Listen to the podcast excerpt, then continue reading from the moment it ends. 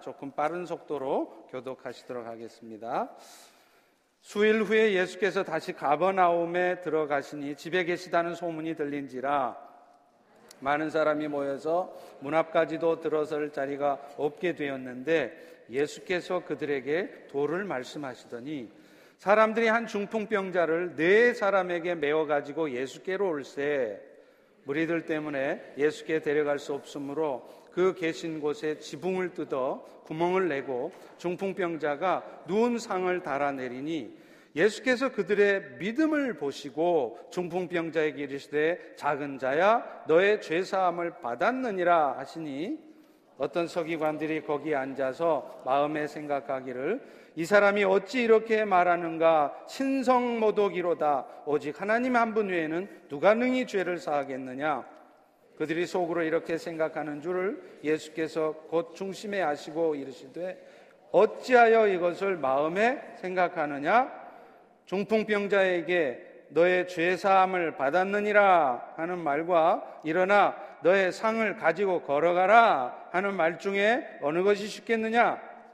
그러나 인자가 땅에서 죄를 사하는 권세가 있는 줄을 너희로 알게 하려 하노라 하시고 중풍병자에게 말씀하시되 내가 너에게 이르노니 일어나 너의 상을 가지고 집으로 가라 하시니 그가 일어나 곧 상을 가지고 모든 사람 앞에서 나가거늘 그들이 다 놀라 하나님께 영광을 돌리며 이르되 우리가 이런 일을 도무지 보지 못하였다 하더라. 아멘. 예수님께서 지상에서 하셨던 사역 가운데 아마 가장 많은 부분을 차지하는 것은 병 고치는 사역이었을 것입니다. 그리고 그 병 고치시는 사역 중에서도 오늘 본문에 나오는 중풍병자의 병을 고치시는 사건만큼 예수님이 하신 치유 사역의 의미를 잘 드러내는 사건도 없습니다. 왜냐하면 예수님께서 아픈 자들을 고쳐주시는 이유도 궁극적으로는요, 예수님께서 인생들의 죄의 문제를, 그 영혼의 병의 문제를 해결하시는 분이라는 것을 나타내기 위함이기 때문입니다. 잘 아시다시피 중풍병은 사람의 몸의 일부나 전체를 마비시키는 무서운 병이죠. 그런데 오늘 본문에 나오는 이 중풍병자는 전신마비 환자예요. 그래서 자기 힘으로는 조금도 몸도 꿈쩍할 수 없는 상태였습니다. 그런데 사실 오늘 본문에 나오는 이 중풍병자는요, 오늘날 영혼이 병들어 있기 때문에 자기 스스로는 그 인생의 고통으로부터 빠져나올 수 없는 그래서 그 영원한 나라로 나아가는 구원에 이룰 수 없는 인생들을 상징적으로 보여주는 것입니다.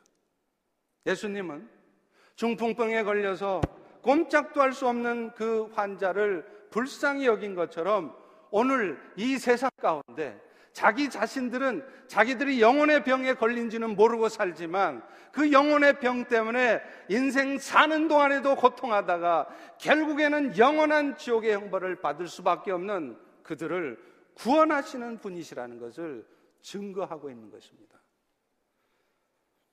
예수님께서 가버나움에 이르렀을 때 많은 사람들이요 예수님의 집에 모였어요. 이 얼마나 많은 사람들이 예수님 앞에 모였으면 글쎄 이 예수님이 있는 그 문 앞까지도 들어설 자리가 없을 정도였습니다. 그런데 그 와중에 중풍병자 하나를 침상채로 떼밀고 온, 띠미고 온 네 사람들이 있었습니다. 이 사람들은요, 이 중풍병자를 고치기 위해서 예수님 앞에 가고 싶은데 그 집 앞에 몰려 있는 사람들 때문에 도저히 예수님한테 접근을 할 수가 없어요. 그래서 그들이 한 일이 뭐냐? 지붕으로 올라가는 거예요. 그래서 지붕을 뚫고 심상체로 예수님께 그 중풍병자를 내려놓는 것이었습니다. 여러분, 그 당시에 유태인들 중에는요, 부자들이 있었어요. 그 부자들의 저택은 보통 집이 단층 집이 아닙니다. 그 위에 다락방이 있어 갖고요. 거기서 기도도 하고 예배도 드리고 하는 그런 방을 갖고 있었어요. 그런데 오늘 본문에 나오는 이 집은 그런 집은 아니었던 듯 싶습니다. 아주 작고 초라한 집이었어요. 그 당시 이스라엘 백성들이 대부분 사는 집들은 다 이 모양입니다. 통으로 돼 있어요. 스튜디오죠. 원룸 같아요. 그래서 한 방 안에 침상이 있고 한쪽에는 심지어 가축까지 같이 키우고요. 그래서 온 식구가 그 한 집 안에 사는 거예요. 방이 하나짜리인 집에서. 그런데 이런 단층 집에는 이 벽 옆쪽에 바깥쪽에 계단이 나 있습니다. 그래서 그 계단으로 올라가면은 그 단층 집의 지붕 위에 옥상 위에 올라갈 수 있는 거예요. 근데 이 지붕은 어떻게 만들어졌느냐면 큰 나무 가로 할대를 치고 그 가운데 조그만 나뭇가지를 걸친 다음에 진흙 같은 걸로 그것을 덮었어요. 한 2, 30cm 이런 두께로 해서 이 지붕을 쳤었던 것입니다. 그런데 지금, 지금 이 중풍병자와 이 네 친구는 이 중풍병 환자를 침상채로 그 옥상에 띠미고 올라가서 그 지붕을 뚫고 거기다가 구멍을 내서 환자를 예수님 앞에 내려놓은 것이죠. 그러자 예수님은 그 어수선한 상황에서도 그 중풍병자를 불쌍히 여기시고 그 중풍병을 고쳐주셨다는 거예요. 이게 이 스토리입니다. 자, 그런데 문제는요. 이 중풍병을 고치시겠다고 하시는 예수님의 말씀이 좀 이상합니다. 오늘 5절 다시 한번 읽어볼까요? 시작.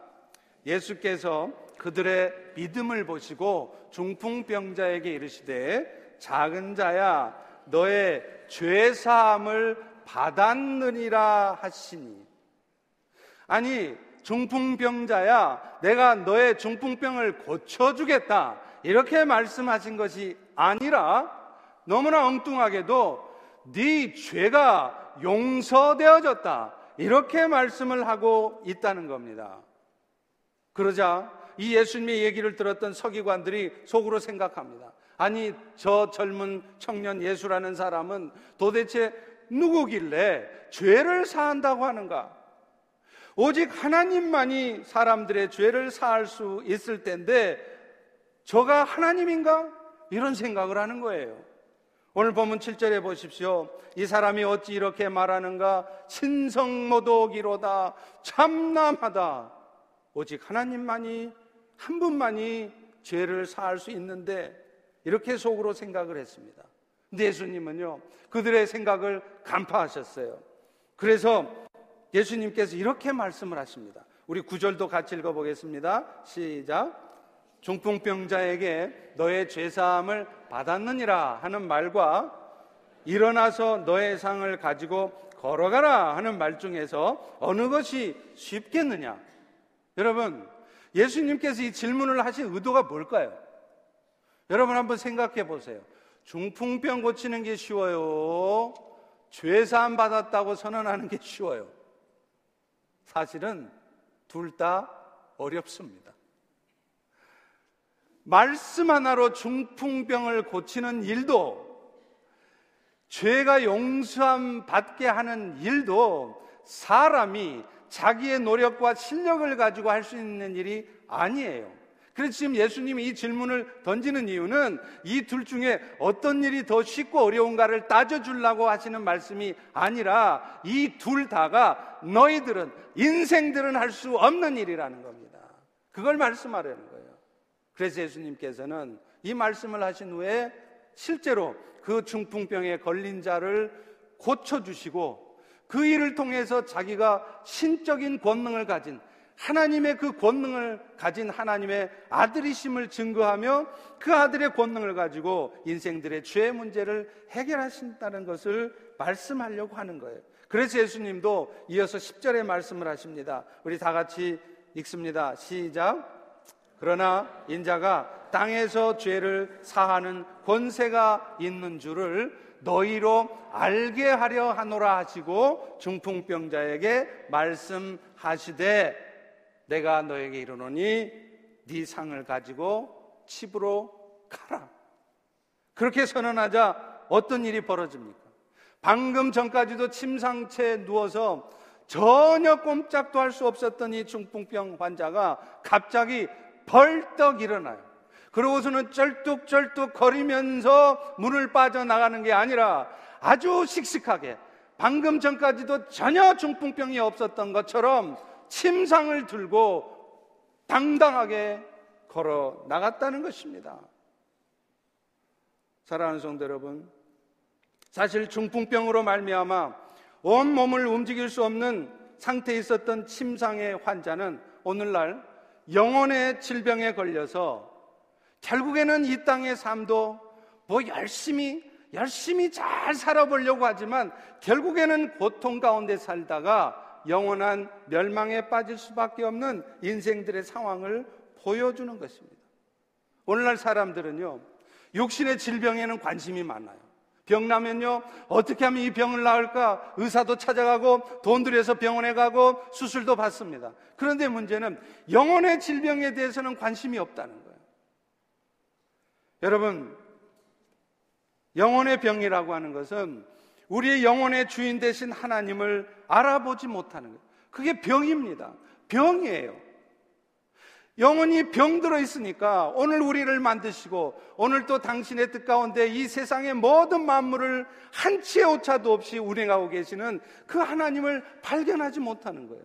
그러니까 결국 그 인생들은 어떻게 삽니까? 자기 안에 떠오르는 세상을 향한 욕심, 자기의 생각 가운데 열심히 인생을 살아요. 그런데 그게 인생이 자기 뜻대로 됩니까? 한 번도 자기 뜻대로 곱게 되는 적이 없어요. 늘 근심하고, 늘 염려하고, 늘 두려워하고, 그러다가 어느 순간 뜻대로 되지 않는 인생 앞에 좌절하고 실망하고, 그렇게 살다가 결국에는 영원한 죽음을 맞이할 수밖에 없다는 것입니다.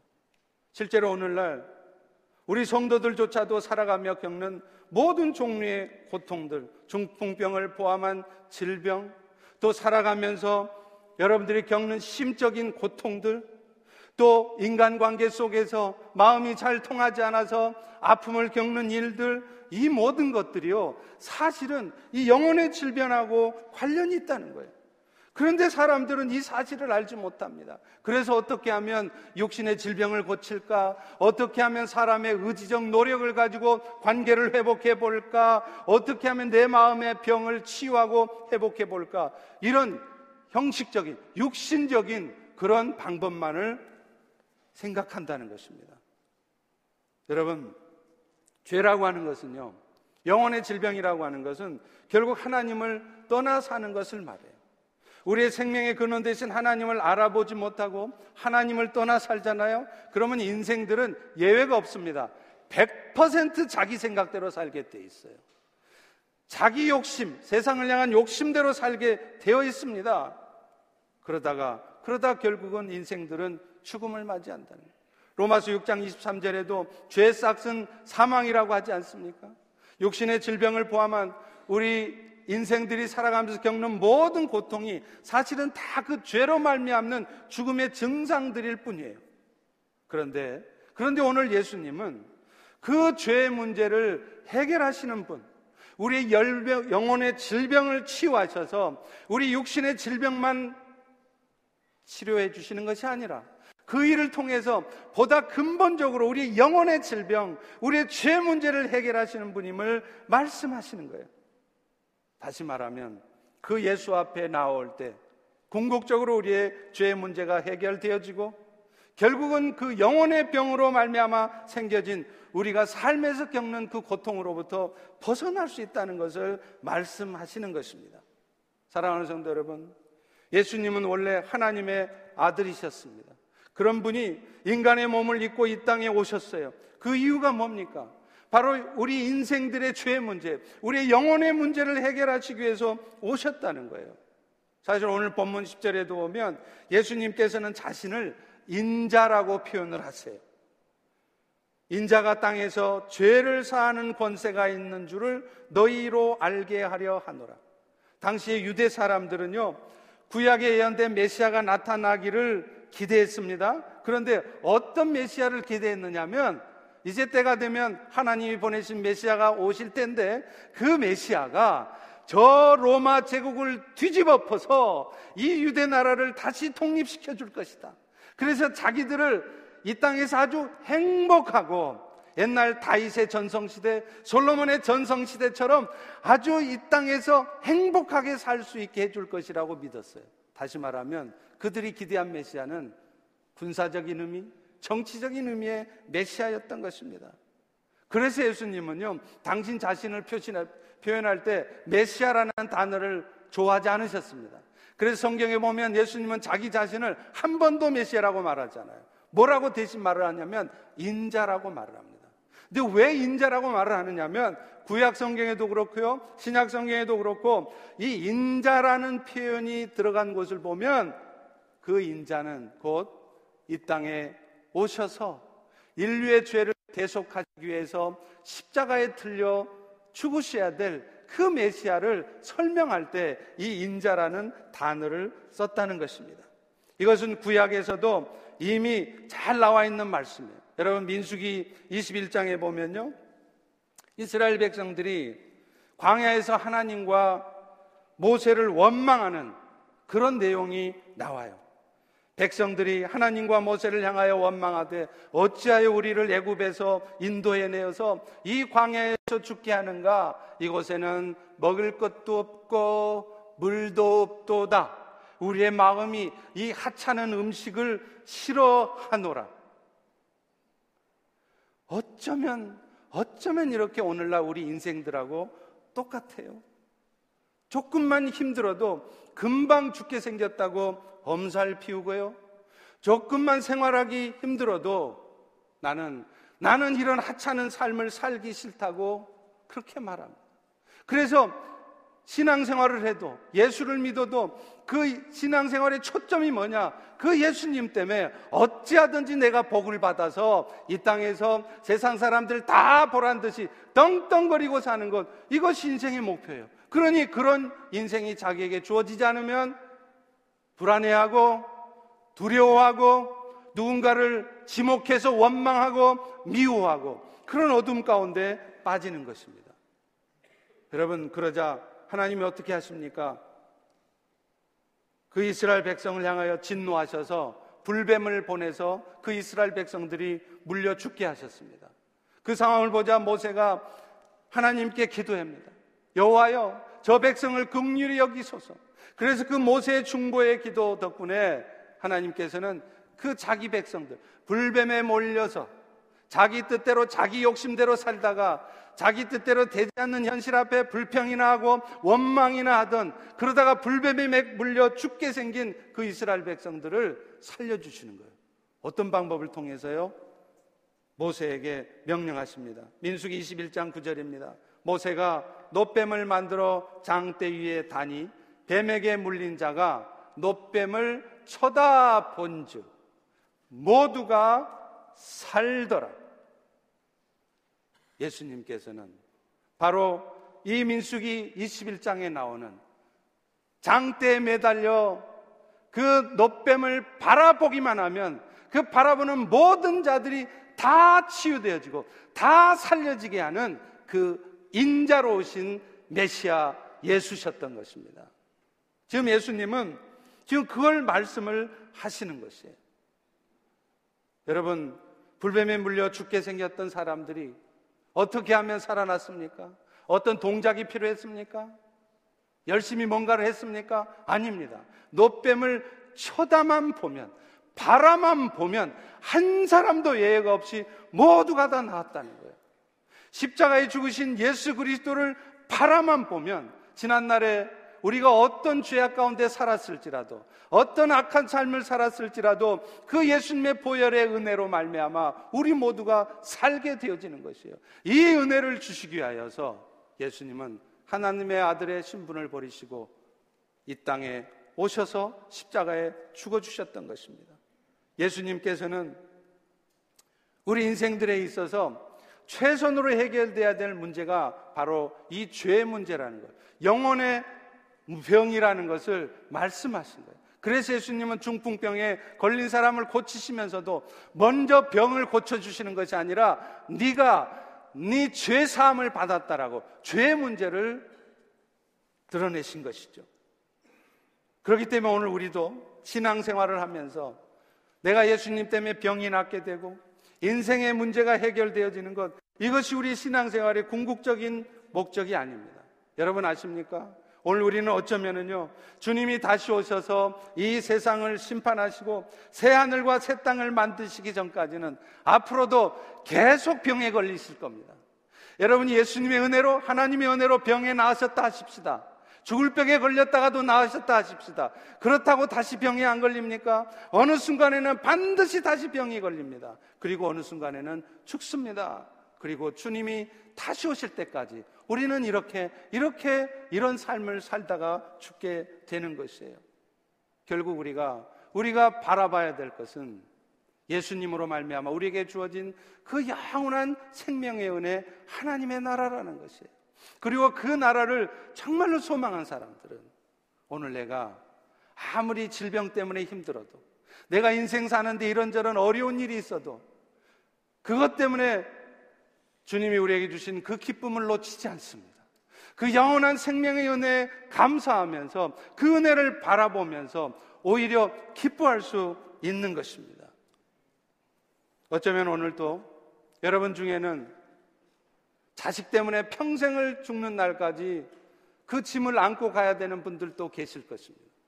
어쩌면 여러분 중에는 치료되지 않는 질병 때문에, 불치의 병 때문에, 난치병 때문에 어쩌면 죽는 날까지 그 질병을 육체의 가시로 안고 살아가야 되실 분도 있어요. 어쩌면 여러분 중에는 남편 때문에, 그 무지막지한 남편 때문에 1, 2년이 아니라 수십 년 동안을 힘든 시간을 보내셔야 되는 분도 있을 것입니다. 왜 그런 일이 생길까요? 우리의 삶의 초점이 이 땅에 있지 않다는 것입니다. 그런 일들을 통해서 우리에게 결국 주어지는 것은 그 영원한 본향 하나님의 나라라는 것을 우리에게 알려주시는 거예요. 세상의 정띠라고.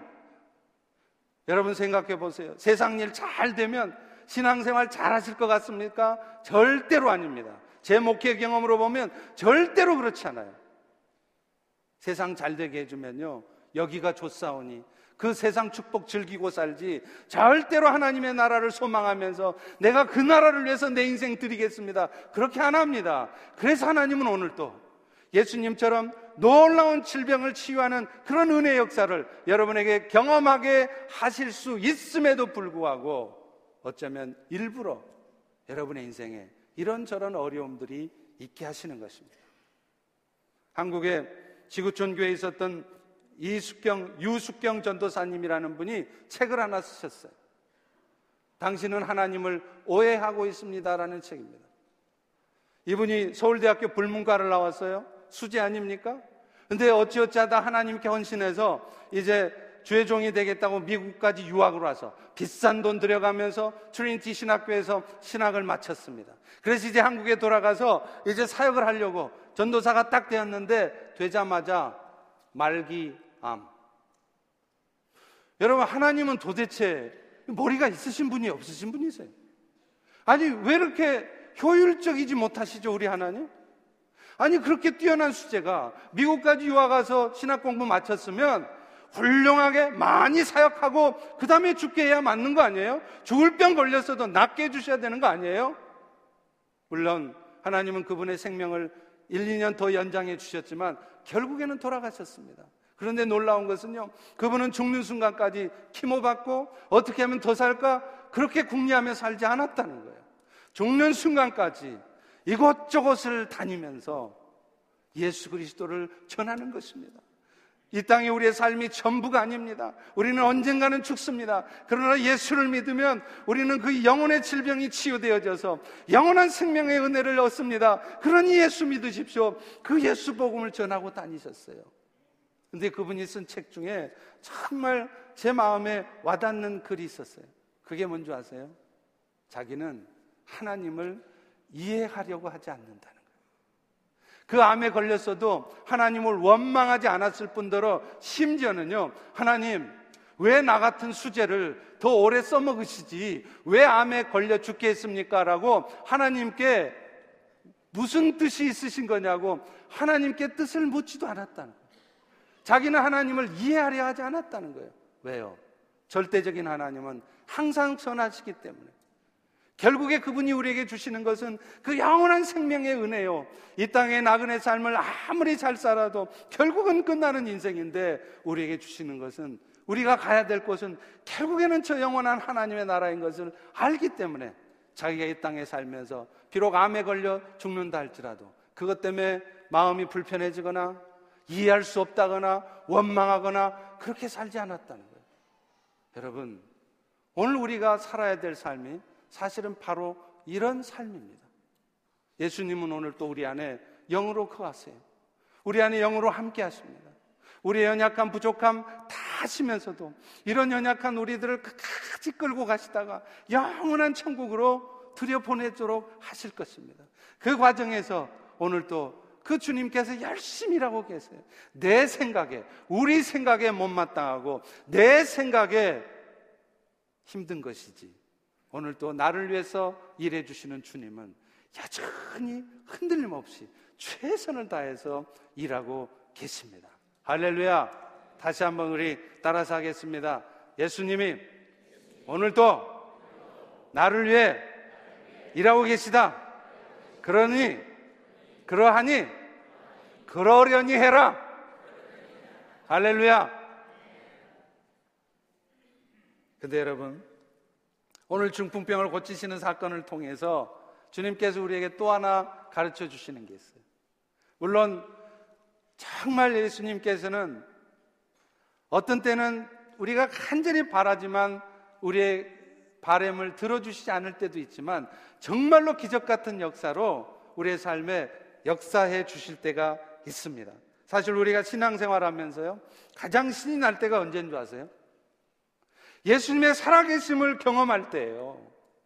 어쩌면 예수님 때문에 내 삶의 문제가 해결되고 내가 질병이 낫고 내 삶에 축복된 일이 있는 것 그것보다 더 고맙고 감사한 일은 그 일들을 통해서 아, 우리가 믿는 하나님은 가짜가 아니구나. 예수님은 지금도 살아계시는구나. 그것을 경험할 때인 것 같습니다. 왜 그럴까요? 그것을 경험하면 신앙생활이 재밌어지는 거예요. 오늘도 여러분의 신앙생활은 왜 재미없는 줄 아세요? 그 절대적인 하나님, 선한 뜻을 가지고 오늘 또 흔들림 없이 역사하시는 그 하나님을 신뢰하지 못하기 때문입니다. 오늘 또 예수님께서 우리를 위해서 최선을 다하고 있다는 것을 알지 못하시기 때문에 오늘 또 마음이 불편하고 오늘 또 마음이 어둡고 오늘 또 마음이 염려스러운 것입니다. 그런데 여러분, 사실 우리의 인생 가운데 왜 그런 예수님이 살아계시는 것 같은 역사들이 나타나지 않느냐? 이유는요, 우리의 믿음이 부족하기 때문이라는 거예요. 주님께서는 기적 같은 역사를 나타내실 때도요, 우리의 믿음을 보세요. 오늘 본문 5절 다시 한번 보십시오. 예수께서 그들의 뭘 보시고요? 뭘 보시고? 믿음을 보시고 역사하셨어요. 물론 예수님은 때로 전혀 믿음 없는 사람에게도 기적 같은 역사를 나타내시기도 해요. 그런데 대부분의 경우에는 복음서에 나타나는 예수님의 기적 같은 역사들은 대부분 그들의 믿음 위에 역사하신 것입니다. 소경을 고치시고 소경의 눈을 뜨게 하실 때도 마찬가지였습니다. 예수님은 반드시 묻습니다. 네가 너의 눈이 떠질 것을 믿느냐? 아니 그 말씀 안 하시고 내가 너에게 명하노니 소경아 눈을 뜰지어다 그냥 하시면 되잖아요. 근데 왜 물어요? 왜 물으세요? 네가 이것을 믿느냐? 믿음 위에서 역사하신다는 것을 우리에게 가르쳐 주시는 것입니다. 그런데요, 여러분, 그 믿음이 있다라고 하는 것이 오늘 우리에게 어떻게 증거가 될까요? 그 믿음은 결국은 우리의 순종의 행위를 통해서 증거되는 것입니다. 그러니까 마음속으로는 제가 믿습니다. 주님께서 그걸 해줄 것을 믿습니다. 생각만 하고 있는 것, 이게 믿음이 아니라는 말이에요. 진정한 믿음은요, 순종행위를 가져오게 돼 있습니다. 바꿔 말하면, 믿는다고 말했지만, 주님께서 하실 것을 믿습니다라고 말은 하지만, 지금 내 현실의 삶이 말씀대로 안 살아요. 결국에는 내 생각대로 판단하고 결국에는 내 경험 가지고 내 지식 가지고 내 생각 가운데서 결정하고 행동하고 있다면 주님은 분명히 우리에게 명령하고 말씀하시는데도 안 가요. 주님은 분명히 명령하고 계시는데도 안 합니다. 그러면서 우리는 믿음이 있다고 말할 수 없다는 것이죠. 오늘 본문에서도 예수님께서 왜 중풍병자들의 친구들의 믿음을 보셨다고 말씀을 하셨을까요? 그들의 믿음은 친구를 위해서 지붕을 뚫고서라도 예수님 앞에 친구를 내려다 놓는 그 행위를 통해서 확인된 것이었습니다. 사람들이 많이 운집해 있으니까 중풍병자인 친구를 데려오긴 했지만 그 문 앞에서 그 예수님 앞에 친구를 데려가지도 못하고 예수님 믿습니다. 예수님 고쳐줄 것을 믿습니다. 그게 아니었단 말이에요. 예수님이 하실 것을 믿었기 때문에 그들은 적극적인 순종의 행위를 보인 것이었습니다. 여러분 생각해 보세요. 그 지붕을 뚫는 순간 그게 얼마나 복잡하고 힘든 일이에요. 2, 30cm나 두꺼운 그 지붕을 뚫을 때, 그 얼마나 어수선했겠습니까? 그 지붕을 뚫으면서 얼마나 손은 아팠을 것이며, 그 밑에 있던 예수님과 그 치료받으러 이미 방 안에 들어와 있는 사람들은 그런 상황을 보면서 얼마나 불평을 하고 했겠냐는 거예요. 저 뭐 하는 거야, 지금? 지만 바쁜가? 왜 저렇게까지 해야 되나? 그런 불평과 불만 소리도 다 들었을 거예요. 그러나 그들은 그럼에도 불구하고 그 일을 했습니다. 왜요? 오직, 오직 예수님만이 자기의 친구를 고칠 수 있다는 것을 분명히 믿었기 때문입니다. 윌로우 크릭 교회의 teaching pastor였던 오트버그라는 사람이 쓴 유명한 책이 있어요. 저는 이 책 제목이 너무 좋아요. 그래서 오늘 설교 제목으로도 잡았습니다. If you want to walk on the water, get out of the boat. 물 위를 걸으려면 배 안에 있어서는 안 된다는 거예요. 물 위를 걷는 기적 같은 주님의 역사를 경험하려면 먼저 목숨을 내걸고 내 생각 내려놓고 배 밖으로 나와야 된다. 세이프 존에만 머물면서 신앙생활도 안전하게, 안전하게, 정도껏, 정도껏, 자기 생각과 한계 안에서 거기까지만 이런 신앙의 태도가 아니라 내 생각은 아닌 것 같지만 이렇게 이 상황에서 말씀대로 순종했다가는 결국 나만 병신되고 나만 망하는 꼴 날 것 같아도 말씀하고 계시기 때문에 그 말씀에 순종할 때 역사하신다는 것입니다. 우리는요, 늘 신앙생활을 해도 나름대로의 신앙의 마지노선이 있어요. 거기까지라는 신앙의 한계선이 있습니다. 교회 봉사를 해도 여기까지만. 헌금을 해도 주님 아시지요? 이 정도까지만. 순종을 해도요, 내 상황이 그러면서 이것까지만. 이렇게 하고 있다. 한계선이 있다는 거예요. 그런데 여러분 알고 보면 그 한계선이라는 것이요. 내 믿음의 한계를 보여주는 것일 때가 많습니다. 다시 말하면 내가 할 수 있는 한계를 보여주는 것이 아니라 내가 지금 배 안에만 머물러 있다는 증거일 수 있다는 거예요. 바꿔 말하면 절대로 내 삶에는 하나님의 기적 같은 역사를 경험할 수 없는 한계 상황에 스스로 들어가 있다는 것을 의미하는 것일 수 있다는 거예요. 그러면서도 우리는 내 삶에 기적 같은 일이 벌어지기를 기대합니다. 신분 문제가 해결되고 비즈니스가 직장 문제가 해결되어지고 기대해요. 그런데 주님은 오늘 또 우리가 순종의 행위를 통해서 우리의 한계 상황을 뛰어넘기를 원하시는 거예요. 왜냐하면 그런 믿음 가운데 우리 주님은 역사하시기 때문에 그런 것입니다. 내가 시간을 낼 수 없지만 여러분 그것이 정말 내 삶에 중요한 것이라면 결단하고 내어야 되는 것입니다. 내가 그것을 위해서 내 시간을 내지 못한다는 것은 내 삶에 그것이 주님이 주님이 원하시는 일이 중요하지 않다는 것밖에 지나잖아요. 내 믿음을 하나님 앞에 증거하려면 그래서 그 믿음의 역사는 주님의 역사를 내가 경험하려면 내 신앙의 한계를 넘어서야 돼. 내가 물질 때문에 많이 힘들지라도 그것이 정말 주님이 기뻐하시는 일이고 주님이 나를 통해 사기 원하시는 일이라면 내어놓을 수 있어야 됩니다.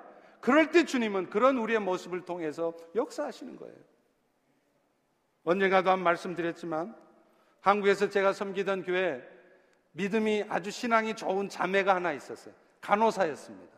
그런데 이 자매는요, 제가 담임 목사의 시각으로 보면 신앙이 좋아요. 젊은 사람 치고는 꽤 신앙이 좋습니다. 그런데 늘 한계를 뛰어넘지 못하는.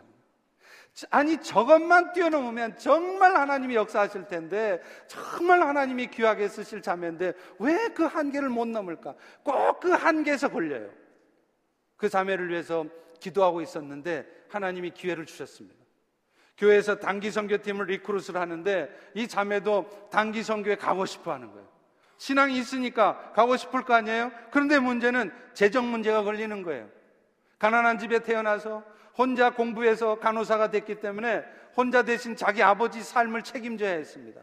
그러니 이 젊은 처자가 자기 살기도 힘든데 아버지 삶까지 가족들의 삶까지 챙겨야 되니까 얼마나 경제적으로 힘들었겠어요? 더 문제가 있습니다. 병원에서 원장이 휴가를 안 내주는 거예요. 병원이 바쁘니까. 그때 제가 도전했습니다. 자매님, 가세요. 만약에 원장이 허락 안 해주면 병원 사표 내시고 가세요. 여러분, 저를 너무 무모하게 보지 마십시오. 아무한테나 이런 권면 안 합니다. 제가 그 자매를 위해서 기도하고 있었고, 이 타이밍이 정말 하나님이 역사하실 타이밍이라는 확신이 있었기 때문에 제가 그런 권면을 한 거예요. 이 자매도 고민하다가, 기도하다가 결정했습니다. 원장한테 가서, 원장님, 저 단기 선교를 갔다 와야 하기 때문에 휴가 주십시오. 그러니까 이런 자야. 안 돼. 가고 싶으면 사표 내. 그래서 그 자매 사표 냈습니다. 사표 내고 단기 선교 갔어요. 어떤 일이 벌어진 줄 아십니까? 재정 문제를 걱정했잖아요. 근데 같이 가는 단기 선교팀 중에 하나, 또 다른 젊은 자매가 하나가 자기도 먹고 살기 힘든 사람이에요. 여유로운 사람 아닙니다. 그런데 도네이션을 했어요. 우리 팀원 중에 혹시 재정이 부족해서 단기 선교를 가고 싶은데 못 가는 사람이 있다면 한 사람 분을 제가 내겠습니다. 그래서 그 간호사 자면 땡전 한 푼 안 드리고 단기 선교 갔다 왔습니다. 10일 동안 단기 선교 마치고 은혜 많이 받고 왔죠. 이제 직장 찾아야죠. 직장을 여기저기 찾았는데 그 자기가 사직서를 냈던 병원에서 연락이 왔어요. 자매님, 단기 선교 잘 갔다 왔수? 예, 우리 병원에 다시 나오면 안 될까? 그런데 병원에 다시 나오라 그러면서 월급도 올려줄게, 이번 기회를 통해서. 여러분, 이것이 바로 믿음 위에 역사하시는 주님의 역사인 것입니다. 한계를 뛰어넘어서 안 될 것 같지만 그러다가는 내 인생 쫑날 것 같지만 그래도 예수님을 믿는 믿음으로 과감하게 순종 행위로 나아갈 때 그 믿음 위에 역사하시는 거예요. 항상 항상 세이프 존에서 신앙생활에도 안전하게 적당하게 내가 할 수 있는 한도 내에서만 그러니 주님도 적당하게 역사하시는 거예요. 합리적인 수준에서만 역사하시죠. 기적 같은 역사, 죽을 병을 다시 살리시고 하늘 문을 여시고 쌀 곳이 없도록 부어주시는 그 역사가 오늘 우리 인생에는 나타나지 않는 것입니다.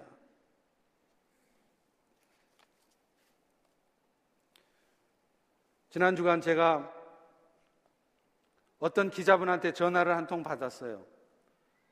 우리 펠로시 교회가 이 지역 사회와 한인 사회를 위해서 좋은 일을 하고 있다고 소문이 났다는 겁니다. 할렐루야.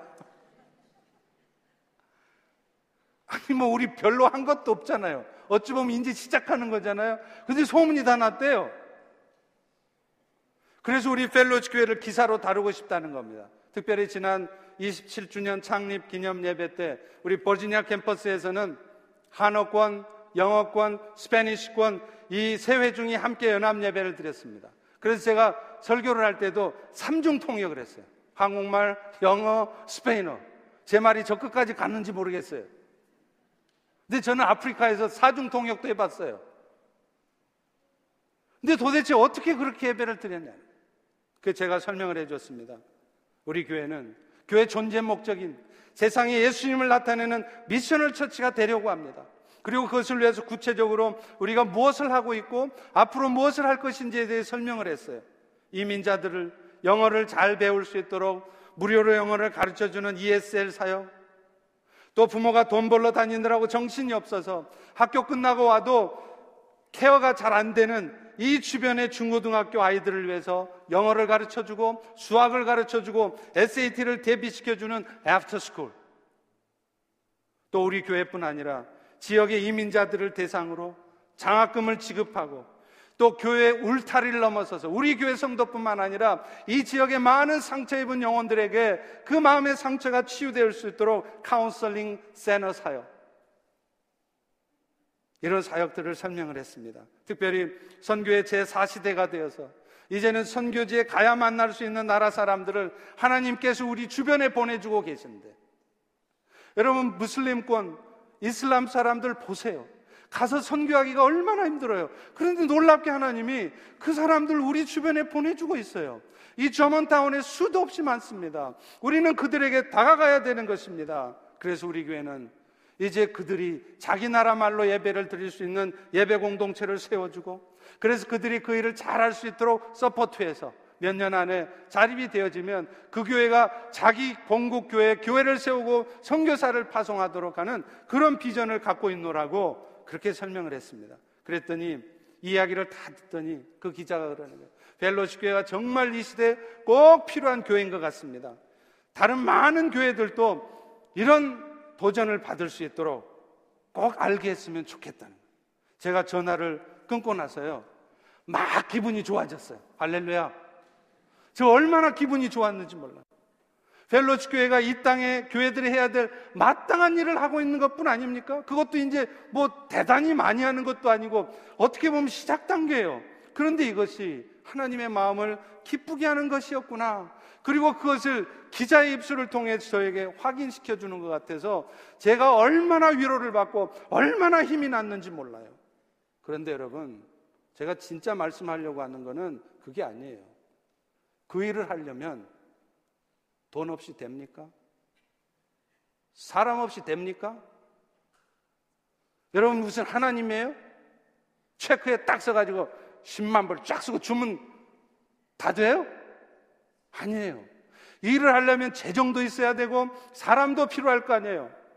right time에 right person이 있어야 되잖아요.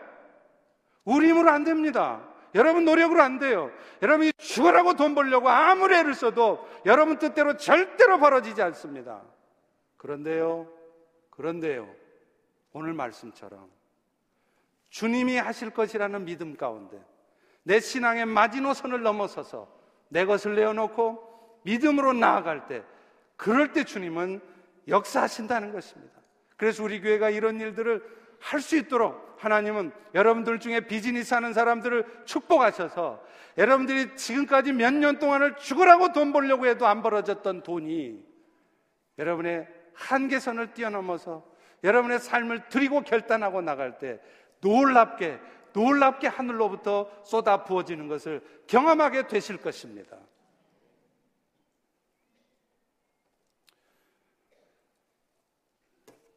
여러분,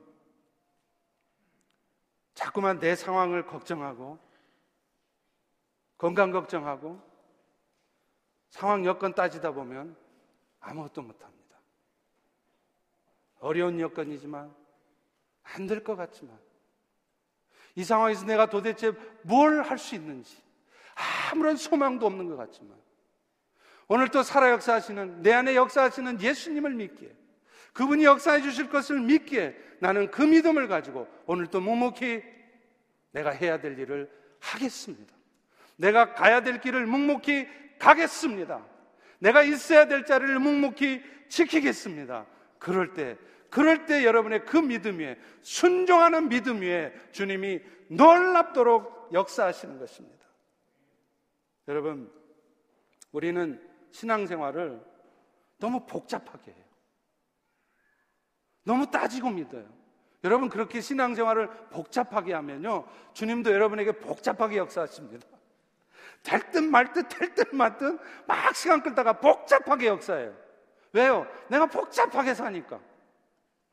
단순하게 생각하세요. 단순하게 말하세요. 단순하게 행동하십시오. 다만, 무모한 믿음 위에 믿음을 빙자해서 무모하게 하라는 얘기 아니에요. 믿음 위에 확실한 믿음이 하십시오. 그 믿음에 대해서 주님은 반드시 책임지십니다. 오늘 여러분의 삶에도 그런 결단 가운데 나아갈 때 중풍병자와 같이 생각지도 못한 기적들이 여러분의 삶에 일어날 것이며 오늘 우리 펠로시 가운데 일어나게 될 줄을 믿습니다. 믿습니다. 할렐루야. 우리 다 일어나서 함께 가십시다.